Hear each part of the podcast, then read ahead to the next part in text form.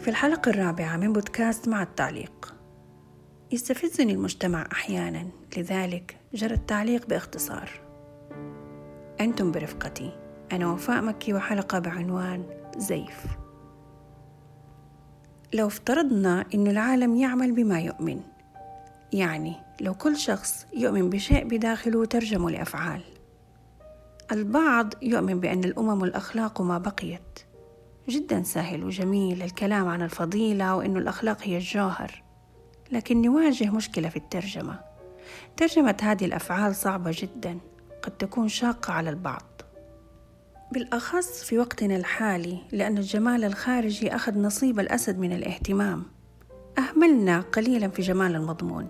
ركزنا على جمال القشرة حتى بالغنا في تشكيلها. في بعض المجتمعات للأسف تغير مفهوم الجمال تماما. أصبح محصور في زاوية المعايير المحددة مثل الشكل شكل الوجه الفك الأنف الجسم لها معايير محددة حتى يكون مثالي. بالتالي أصبح هناك نسخ متطابقة ومكررة لنفس الشخص. ممكن إنك تدخل مجلس وتلاقي ثلاثة أو أربع أشخاص لهم نفس الملامح. هذا جمال مزيف.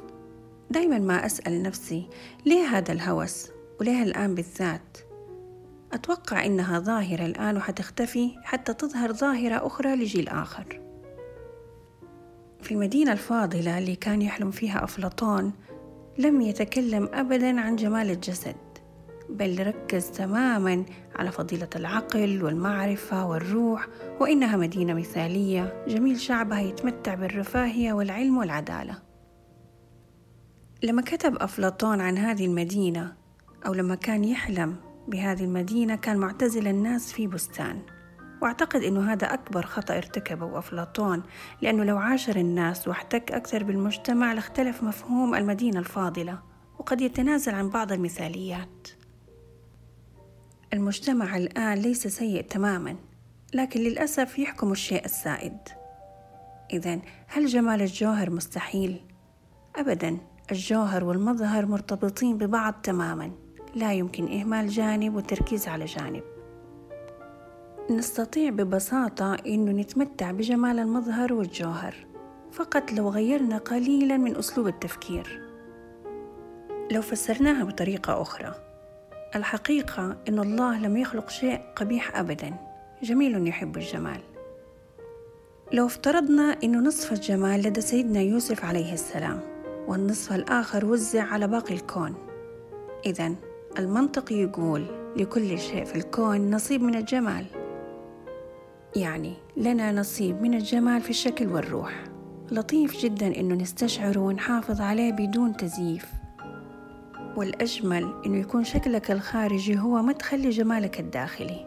يعني الجوهر يكون من الداخل أو يكون في الداخل. جميل جدا إنه الشخص يخصص من وقته إنه يحافظ على شكله أو يهتم بشكله الخارجي. لكن عندي مشكلة مع التزييف وطمس الهوية. برأيي إنه جاذبية الشيء تكمن في بساطته. وقيس على هذه الجملة كل شيء حولك. المثالية مزعجة جدا لأنها ببساطة لا يوجد شيء مثالي في هذه الحياة. لا يوجد شيء كامل تماما. جمال الشيء في نقصانه أحيانا. المثالية موجودة في الخيال فقط. استحالة إنها تترجم على أرض الواقع. أعتقد أن الكمال موضوع بسيط وواسع قد يكون له حلقة خاصة فيه. استمتعوا بما وهبتم به من جمال. في النهاية هذا رأيي والرأي قد يقبل الصواب والخطأ والجمال نسبي. ما يعجبني قد لا يعجبك والعكس. لكن ما نتفق عليه جميعا في النهاية أن الروح هي الرابحة. وسلامة الروح وجمالها يغلب دائما على المظهر.